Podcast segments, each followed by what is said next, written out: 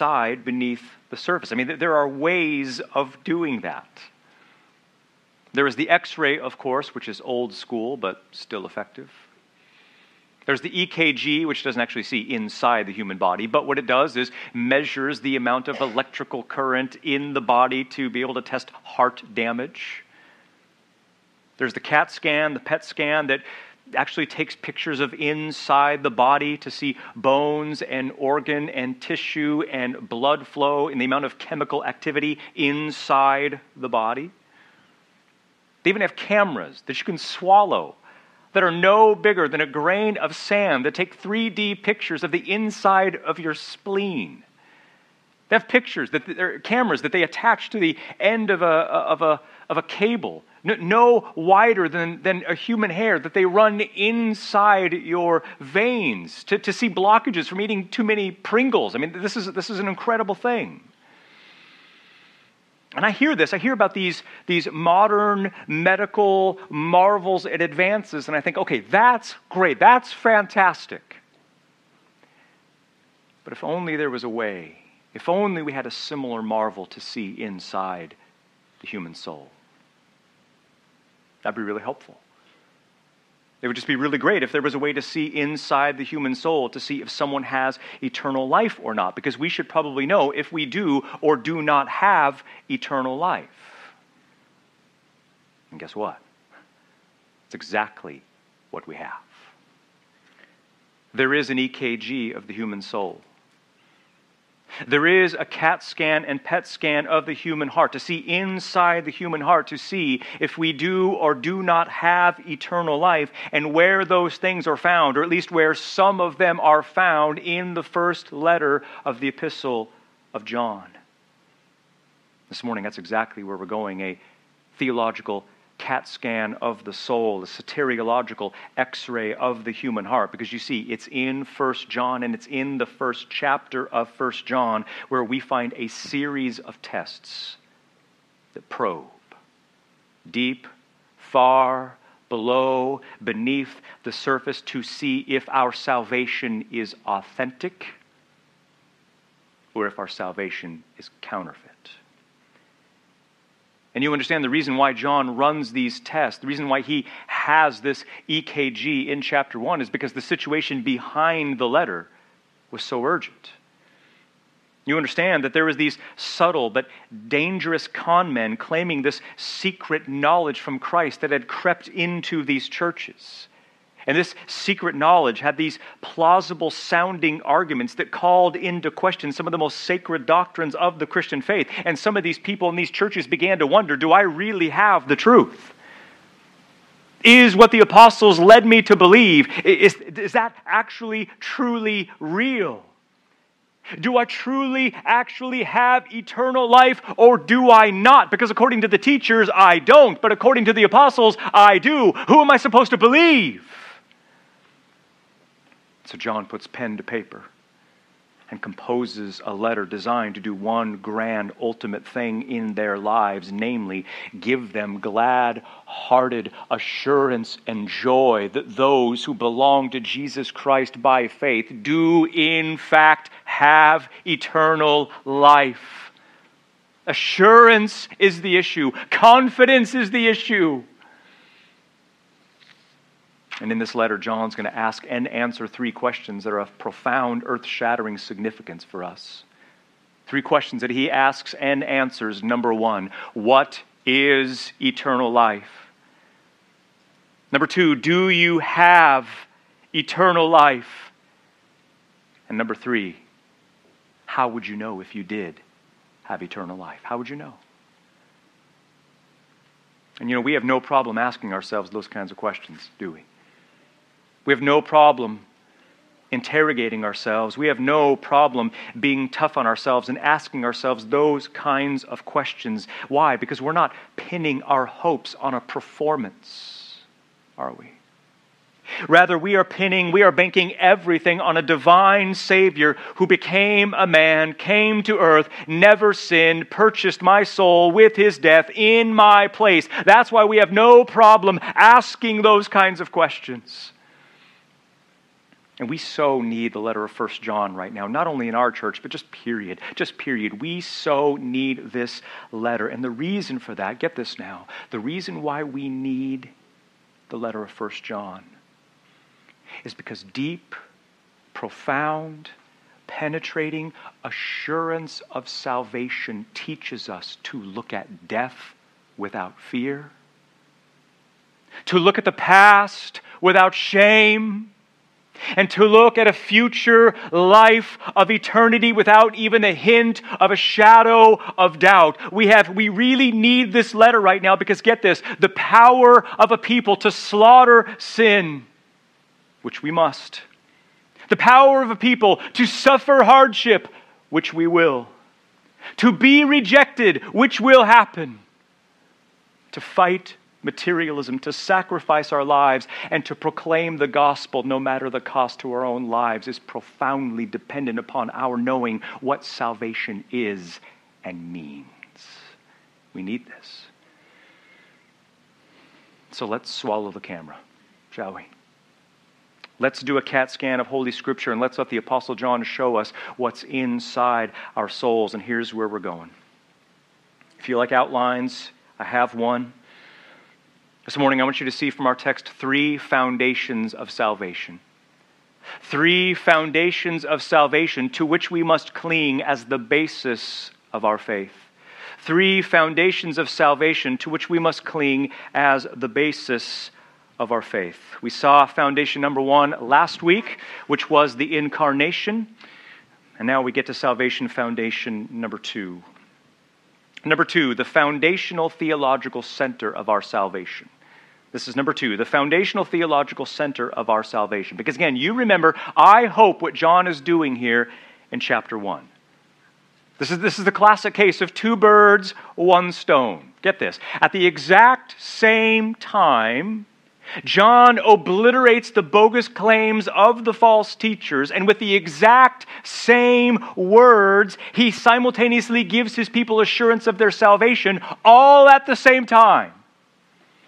And how he does that is by giving three salvation foundations, three rock solid foundational realities that refute the claims of the false teachers and give us profound assurance. And they are number one, the incarnation of Jesus Christ, which again we saw last week. Again, this is the historical proof and evidence that our salvation is real and grounded in the facts of history, and yet the incarnation the heretics denied. Why he spends so much time talking about it in verses 1 through 3. But then, foundation number two, which we're going to look at in three minutes, is the majestic, transcendent character of God, which serves as the deepest guarantee and foundation of our salvation. You see, what John is about to say about God most roots our salvation in the character of God, and yet what John is about to say about God refutes the claims of the heretics. And then, foundation number three, which we will see near the end, is that John gives us a series of tests, criteria test by, whereby we may know whether or not we truly have salvation, benchmarks by which we gauge if our salvation is legitimate or if it is counterfeit. And these false teachers did not pass the tests. They utterly failed the test and revealed themselves to be both deceived and deceivers. And yet, those who truly belong to Christ will pass the tests. You will pass them if you belong to Christ. And so, after John unfolds for us the incarnation in verses 1 through 3, he then moves to foundation number two, which is the deepest theological center of our salvation. As, as mysterious as what John is about to say about God, it's the reality by which we make sense out of everything in life. Look at what he says in verse 5. He says, And this is the message which we have heard from him, and we are announcing to you. What's the message, John? That God is light, and in him there is no darkness at all. That statement right there. That is as close to a definition of the being of God that human intelligence can comprehend.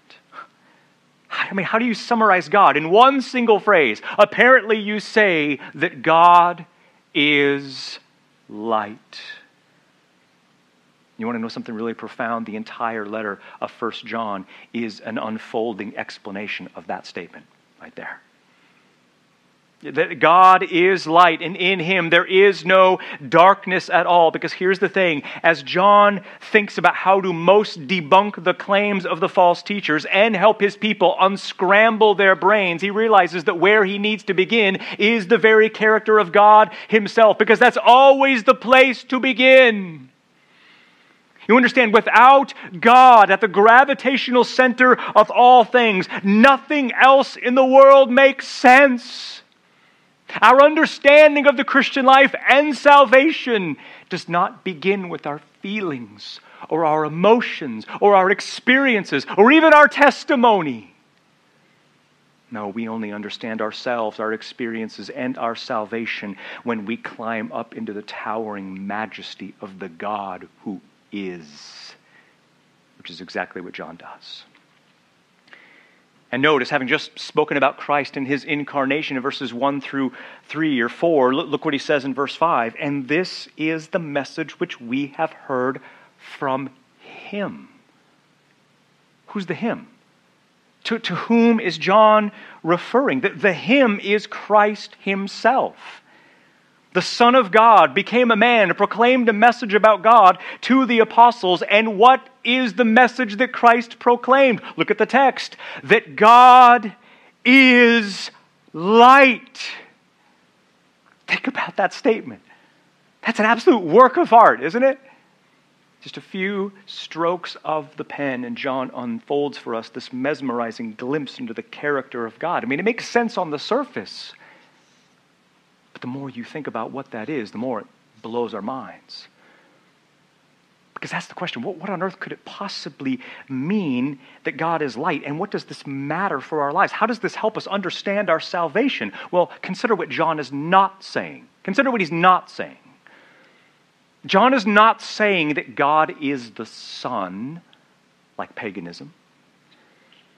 He's not saying that God is inside the light, like some kind of New Age paganism, spiritualism. He's not saying that the electromagnetic radiation and photon particles themselves are God, like pantheism. Rather, get this light is a vivid way, it is a vivid metaphor for the majesty of God.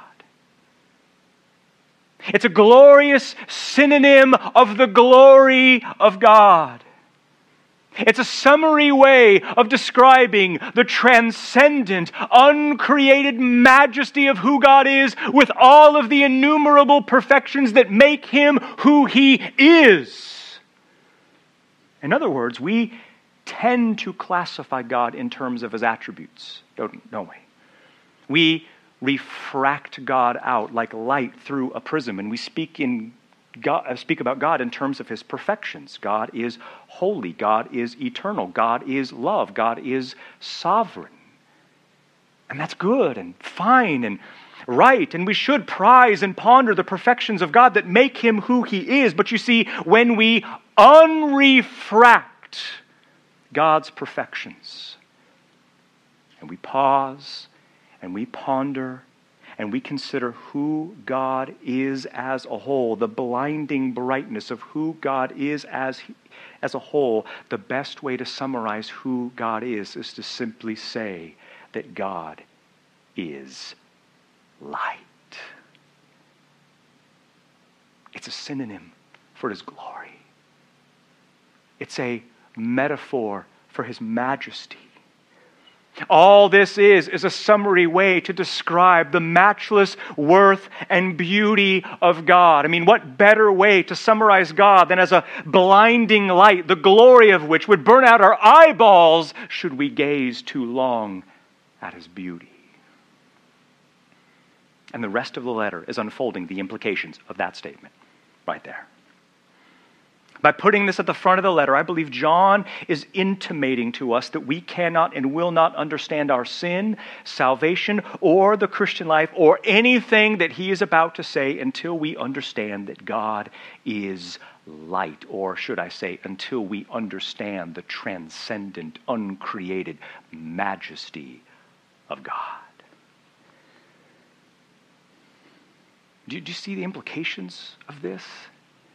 The implications of the transcendent, uncreated majesty of God. This is really a profound thing. You see, our threadbare thoughts about salvation come from a thrift store filled with weak theology about God.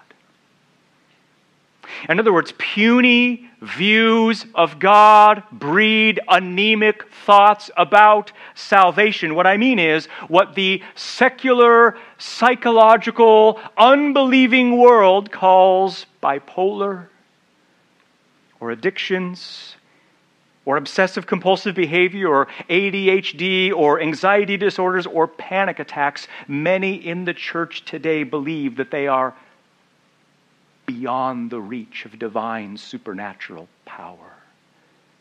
Why? Not because they actually are beyond God's reach, but because maybe, maybe we have yet to come to grips with the power and majesty of God. This verse here, I believe this illustrates what A.W. Tozer was saying when he said his famous quote. Listen carefully. He says, What comes into our minds when we think about God is the most important thing about us. The gravest question before the church is always God Himself. And the most significant thing about a man is not what he at any given time may say or do, but what he deep in his heart conceives God to be like. All the problems of heaven and earth, were they to confront us together and at once, would be nothing compared to the overwhelming problem of God. The man who comes to a right belief about God, get this, is relieved of 10,000 temporal problems.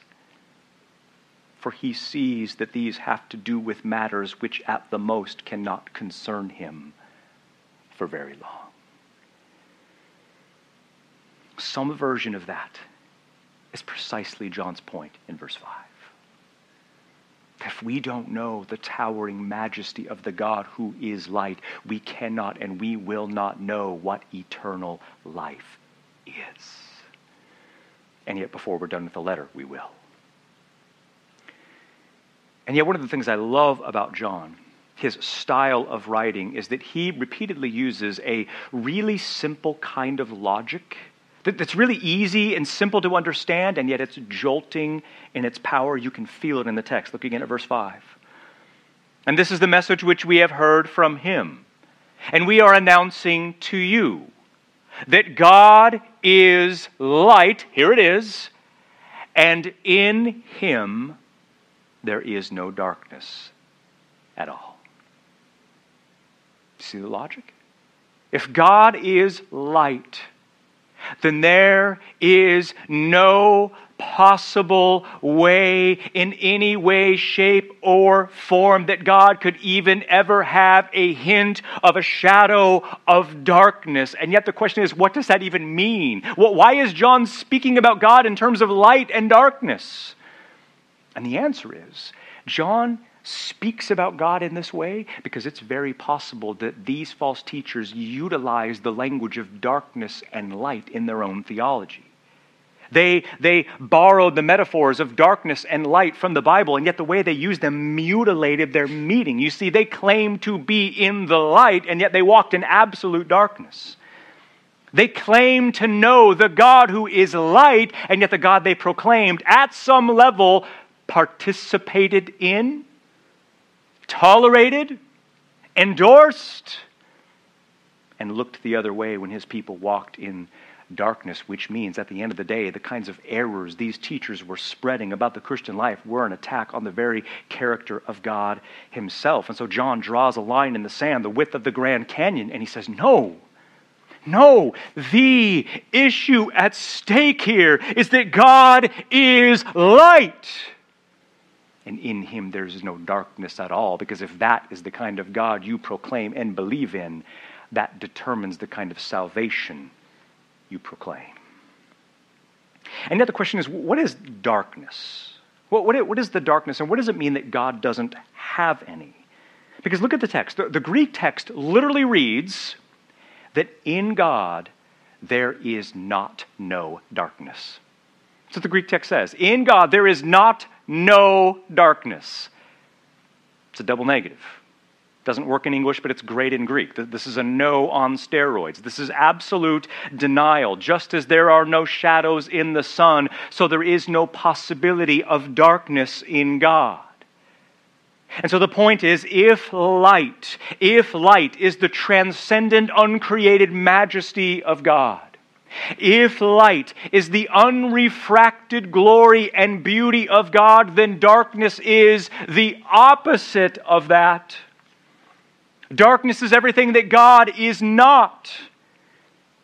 And so, what this means is, in the white, hot holiness of God's radiant being, there is not a single dust sized particle of sin, deception, or corruption, which means two things. Here's why John is telling us this. Number one, the fact that God is light and has no darkness means that sinners on their own are doomed. We're doomed. If God is light, then we are doomed. Why? Because how can light have fellowship with darkness? How can unclean sinners approach the Holy One without being incinerated? How can wrath deserving rebels ever hope to be reconciled to the God who is light? And the answer, the only answer to the question, is the sin bearing death of God in human flesh. Jesus Christ, who took the wrath he didn't deserve for sins he didn't commit. That is why the physical incarnation of the Son means everything. God made a way to save sinners from the dungeon of darkness through the death of his Son. That's the way, the only way to be reconciled to the God who is light. So, this verse here, this is a setup for the redemption that sinners like us need. But, second, the second reason why John is telling us about the blinding majesty and darklessness character of God is because if someone claims to love the God who is light, and yet they walk in the darkness. John says they're a liar and they do not practice the truth. In the very next verse, John says, If we say we have fellowship with him, and yet we walk in the darkness, we lie and do not practice the truth. I mean, you understand, John is trying to blow the cover of these imposters, these wolves in grandma's clothing, persuading people to follow them. And yet, John says this right here in verse 5 about the character of God because he wants his people to know that the fundamental problem with these charlatans is that they didn't know God. And it showed in their lives. I mean, they seemed so devout. They seemed so spiritual. They seemed so insightful. They seemed so winsome and persuasive. Their talk was so impressive. And yet, their double lives and utter disregard for God's holiness revealed that the God they claimed to know was not actually the God of the Bible. He was not the God who is light.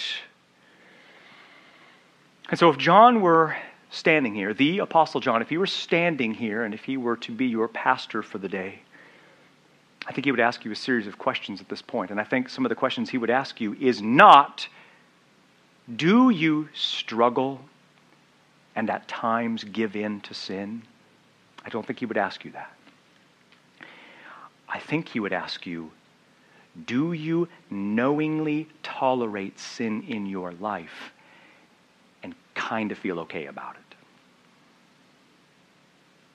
He would not ask, Are there some unfortunate inconsistencies in your life that you hate and from which you desperately want to grow? He would ask, Are there some secret sins in your life that you do not want to part with? Are you living a double life? Or do you have a secret life of shame because these teachers did? He exposes them as frauds. And yet, I think John would also say that if you felt the pull and tug and disappointment of your life and saw those inconsistencies, and if you wanted to grow and you raised your hand and you said, uh, Excuse me, John, could you please help me? Give me a process for growth and change. I think he would say that the way to grow, the way to change, the first step on the list to authentic life change and transformation, get this now, is that you must gaze at the gargantuan glory of God found in the pages of Scripture. If you want to grow, you have got to see God. Because the more glory you see of who God is, the more you are liberated from the sins that entangle you. Because low calorie salad dressing might be a really good idea, but low calorie theology about God is a terrible idea. That's the whole problem. The only reason why sin appeals to us is because our view of God is just so puny. So, if you want to grow, if you want to change, what you must do is you must go to the text. Spend a month in Isaiah 6, not even kidding. Spend a month in Isaiah 40, not even kidding. Spend a month in Psalm 145. Go to Ezekiel 1 and take your sweet time and ponder, ponder, ponder for weeks and months the unrefracted glory and majesty of God, because at the end of the day, to see God is to be changed by God. That's salvation foundation number two, which brings us to salvation foundation number three. Salvation foundation number three, to which we must cling as the basis of our faith. Number three, the criteria by which we may know if we have salvation. The criteria by which we may know if we have salvation. And here John begins the x ray the EKG, the CAT scan of, of Holy Scripture to see inside the human soul, to see if we do or do not have eternal life. Because again, you remember two birds, one stone. John wants to unravel the claims of these, of these con men on the one hand, but with the exact same words, give his people assurance of their salvation all at the same time. And the final stone that John throws is a series of tests, five to be exact. And every test has a different design. Every test is designed to do something different. And each test helps us tell the difference between real faith and bogus faith, between counterfeit faith and legitimate faith. And again, these false teachers, they did not pass the tests. They did not. They utterly failed the tests. And yet, and yet, if you belong to Jesus Christ this morning, you will pass the tests. You will pass them if you are in Christ. And yet, having said that, like any test that you've ever had to take in your entire life, they're going to make you sweat just a little bit. They're going to make you uncomfortable just a little bit. They're going to make you introspective and ask hard questions just a little bit. And yet, the end result will be that you will treasure Christ more and have more joy in your salvation. And if you fail the test, if you fail the test, if you do not pass the test, I just want you to know there is hope for you, not because you can do a retake, but because there is a Redeemer who loves to save wrath deserving rebels like us. So let me read the tests. I'm going to read them. They're in verses 6 through 10. And as I do, I want you to listen for the differences and similarities and how they echo one another. Here are the tests, verses 6 through 10. Test number one If we should say that we have fellowship with him, and yet we walk in the darkness, we lie and do not practice the truth. Test number two.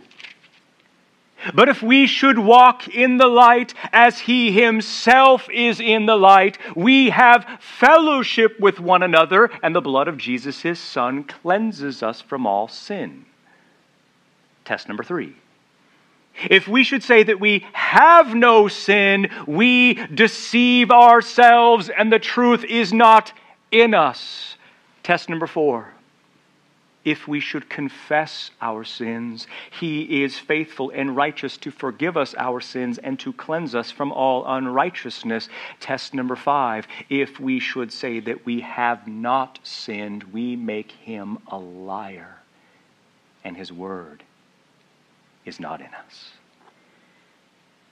Those are the tests, right there five criteria by which we may know if our salvation is counterfeit or authentic. And yet, what did you notice about the tests? There are five, and yet, did you notice that all five tests begin with the word if? Which means that John is presenting us with hypothetical, although not so hypothetical scenarios by which we can gauge if we do or do not have eternal life. And did you also notice that three of the tests in verses 6 8, and 10 are what we might call negative tests, and the other two positive, and that they alternate back and forth in a pattern negative, positive, negative, positive, negative. And did you also notice that the three negative tests, John begins by saying, if we should say, which I think means he is quoting the false teachers. He's quoting what they said and exposing their lies. So let's go to the tests. Not lie detector test, but salvation detector test to see if our salvation is authentic or counterfeit. We'll cover two today and we'll finish with the final three next week. But let's look at test number one. Test number one. And what does test number one reveal? What, what is its design? What does it reveal to us? Test number one reveals that counterfeit faith is deceitful faith.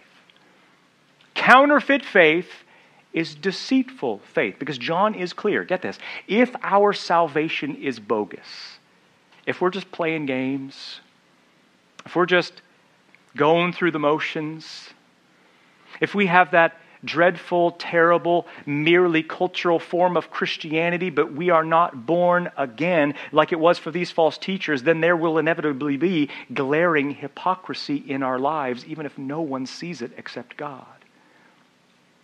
So look again at verse 6. Test number one. If we should say that we have fellowship with him, and yet we walk in the darkness, we lie and we do not practice the truth.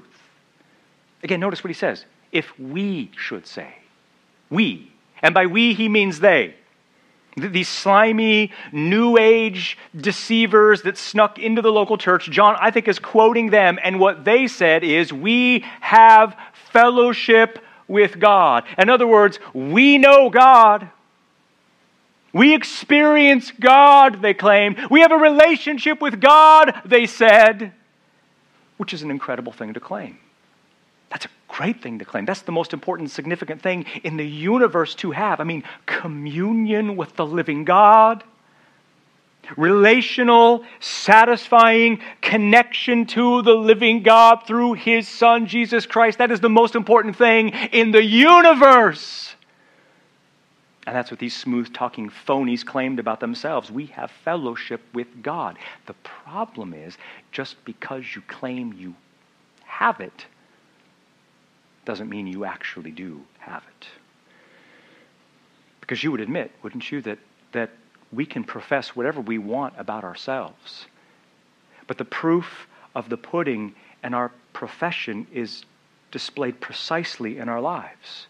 And that's exactly where the test is going, because looking at what he says.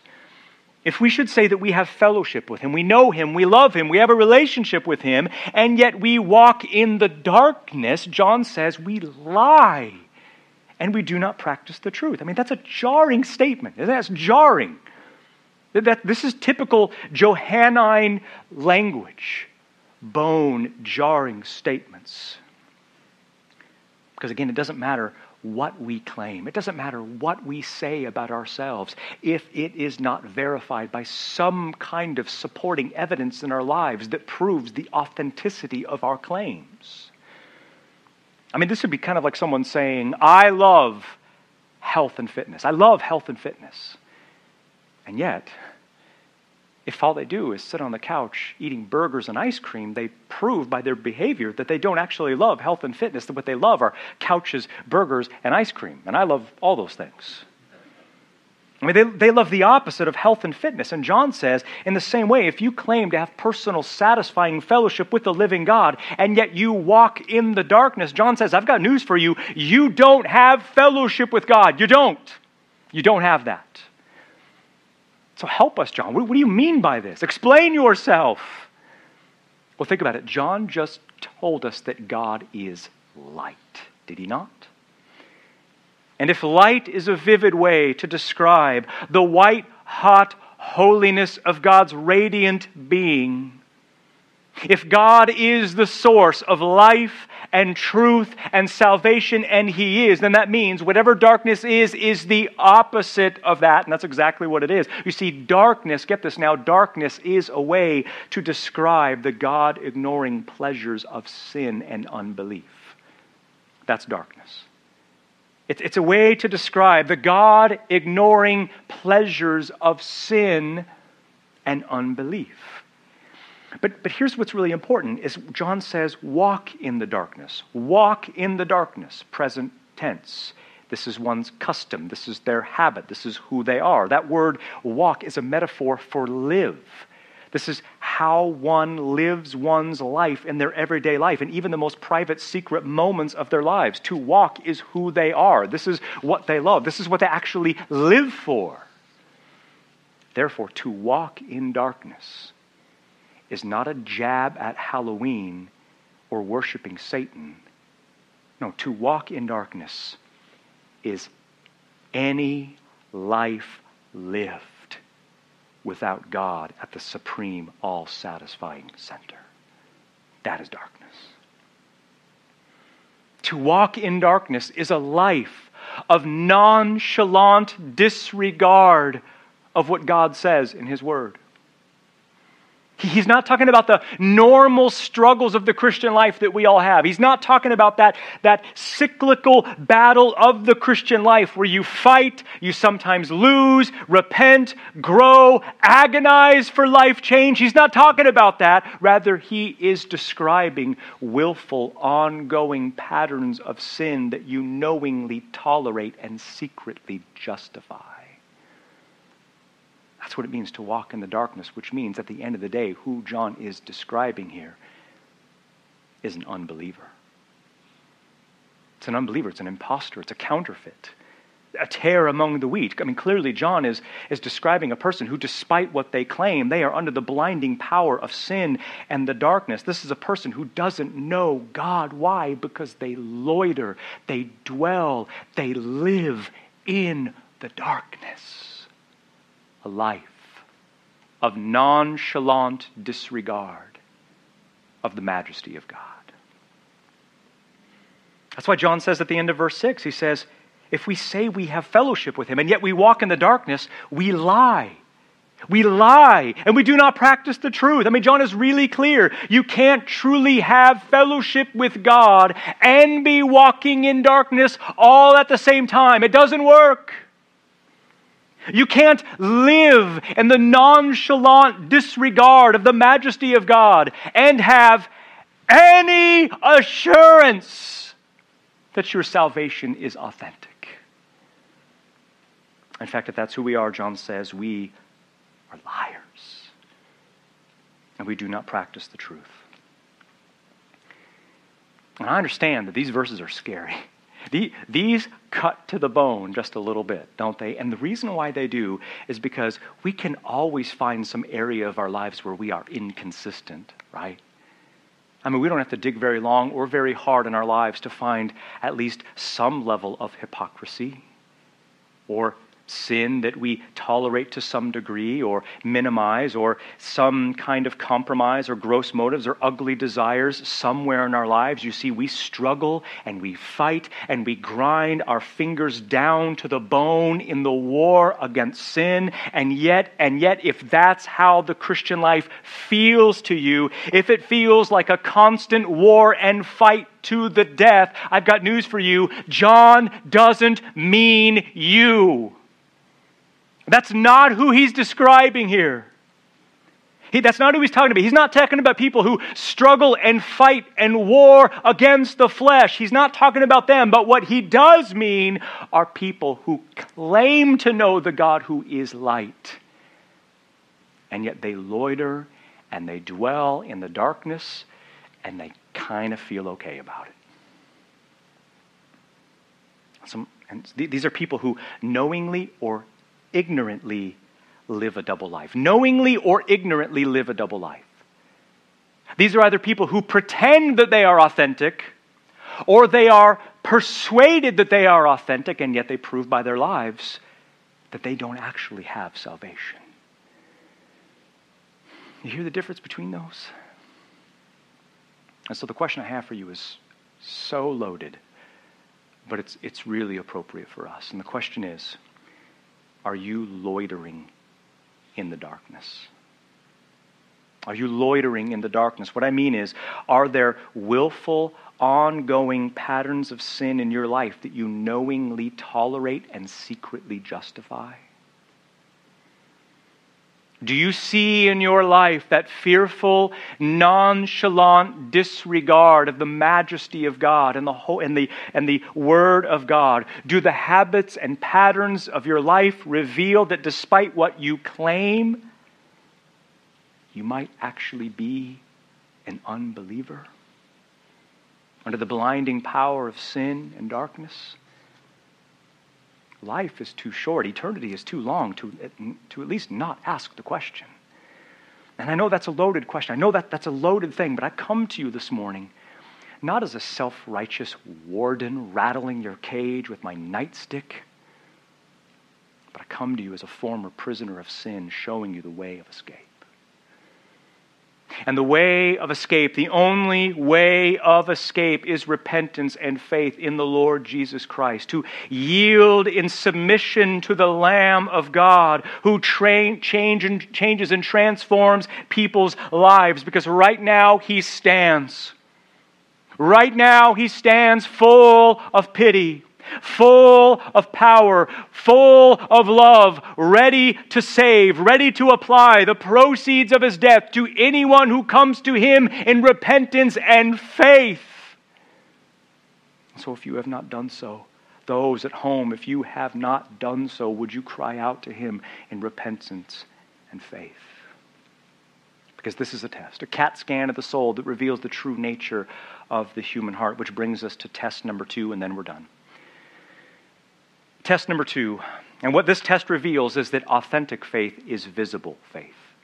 Authentic faith is visible faith. Counterfeit faith is deceitful or hip- hypocritical faith. Authentic faith is visible faith. Look what John says in verse 7. He says, But if we walk in the light as he himself is in the light, we have fellowship with one another, and the blood of Jesus, his son, cleanses us from all sin. Now, notice the contrast with verse 6. Phony faith walks in darkness, genuine faith walks in light. Phony faith claims fellowship with God, but authentic faith actually has fellowship with one another. So let's take the test. And notice the scenario. John says, If we walk in the light, as he himself is in the light, what is he describing? Who is he describing? What he's describing is a true believer. This is true, authentic, biblical saving faith on open display here. And, and notice that authentic faith walks in the light, lives in the light, present tense. Meaning what? Meaning that true, authentic believers are always careful and conscientious to live every moment of their lives in the light. And what does John mean by light? I mean, that sounds kind of mystical, but it's not. It's profoundly theological. Because notice, who is in the light? It says, He is in the light. If we walk in the light as He is in the light. Who is in the light? This is God Himself. God is light and dwells in light, which means to be in the light is to be where God is. And so, you, do, you, do you see the kind of faith that John is describing?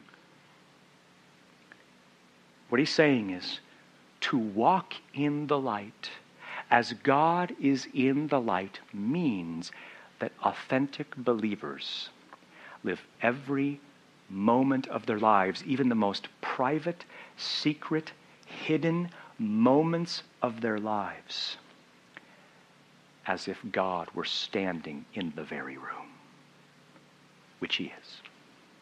That's what this is.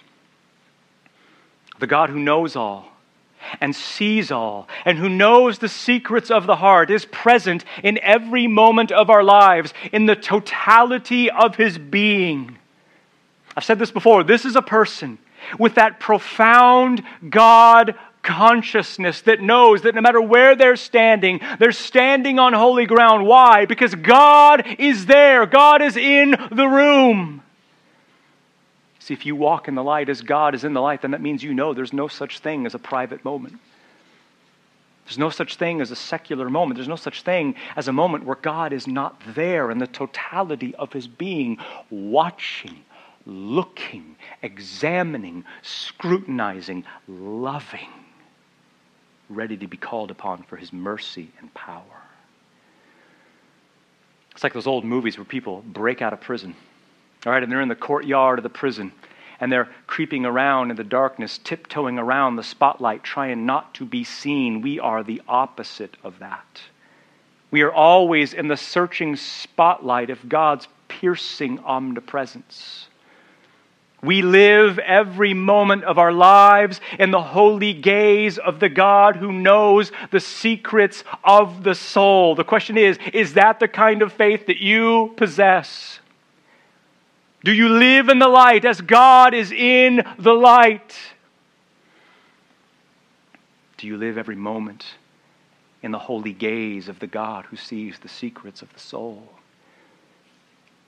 Not to critique and condemn, but to be there, to, to bestow upon you his power to do what he commands you to do. Maybe the question is, and this one's going to sting a little bit, but are there some sins you would never do in this room, but you would do somewhere else? Because what's the difference between here and there? We're not there, but God is there. And He's the only one that really matters in the end. That is authentic faith. But again, one of the things that makes John so intriguing to read is that he's full of surprises.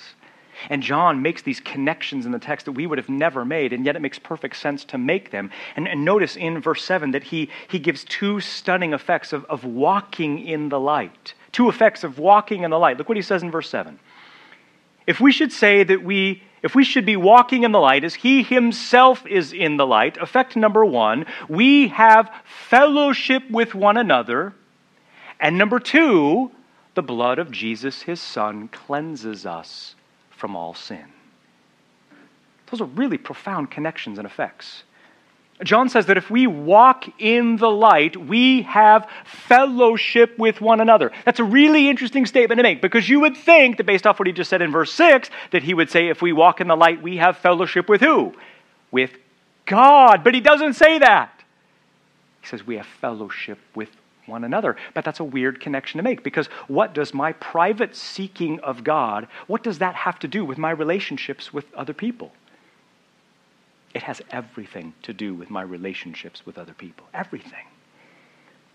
You see, the basis, the basis for authentic, biblical, satisfying relationships with one another is profoundly dependent upon our personal seeking of God in the private moments of our lives. Put it this way the barometer of our public fellowship reveals the nature of our private worship.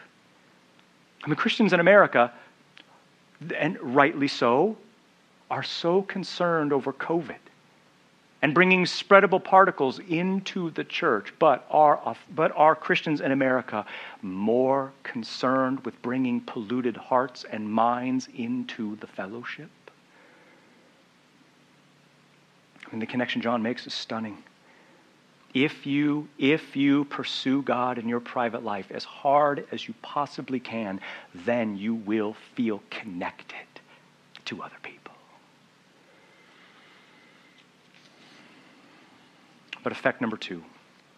Effect number two, this is really interesting. John says that if we walk in the light, as he is in the light, the blood of Jesus, his son, cleanses us from all sin. This, this is so interesting, right? Because the, the, question is why are some sins so hard to kill? Ever think about that? Why, why are some sins in our lives so hard to get rid of, so hard to shake? Why do we see so little growth in certain areas of our life when we've prayed about them, maybe? I mean, if Christ truly changes people's lives like he claims, then why do we not see the purifying power of his blood more regularly in our lives? And John has an answer. He has the answer to our sanctification woes that plague us. And the answer is when we walk in the light as God is in the light, the blood of Jesus, his son, cleanses us from all sin. Help us, John. Well, what's the connection between those? Connection is this John, John is telling us this. Listen carefully. John is telling us that the blood of Jesus alone can purify our lives.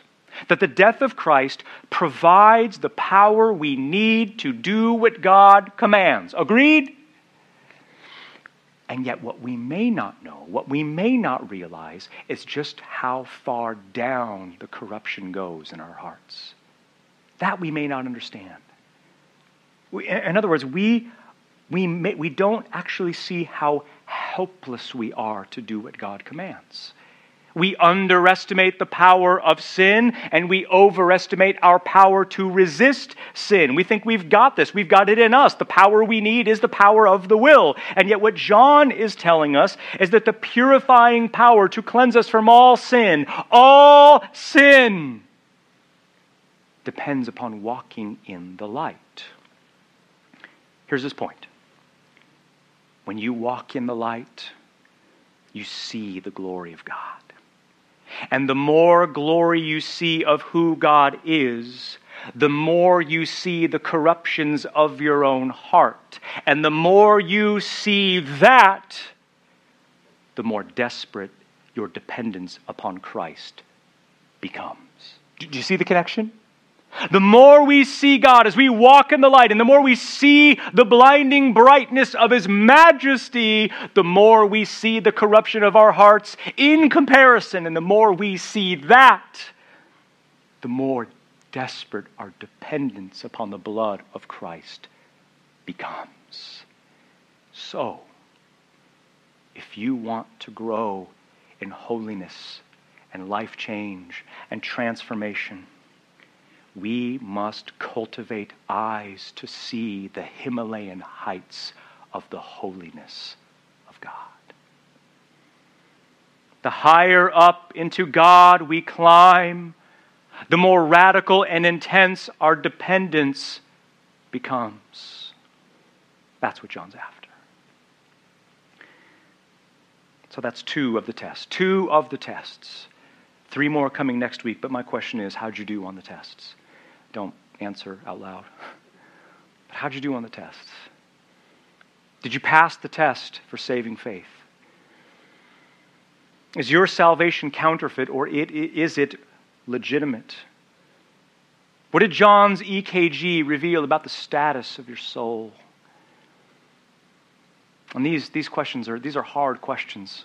Because again, we, it doesn't take hard for us to reach for something that we did last week or yesterday or this morning that makes us feel weighty and even condemned. And yet, if you are in Jesus Christ, you need to know that not only, not only is there forgiveness, the permanent cancellation of all crimes against the living God, but that you are justified in Christ, that the Christ's very righteousness imputed, transferred to your bankrupt spiritual bank account, so that the only thing that the Father sees when he looks at you positionally is the righteousness of his own Son. If you are in Christ, you are all already adopted. The adoption fee has been paid. You are a son or daughter of the living God. It is paid for. The wrath of God against you has been abolished. It is over. It is done. There is no condemnation for those who are in Christ Jesus. Do you see? Everything depends on the sin bearing death of Jesus Christ.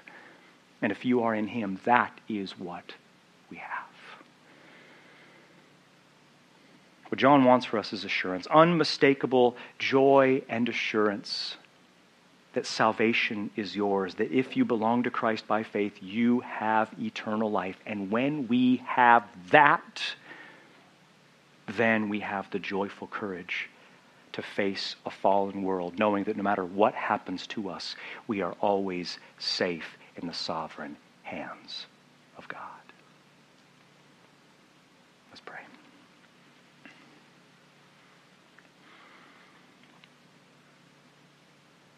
Oh Lord, we did not know that when we woke up this morning, we would have to contend with the Apostle John in the counseling room.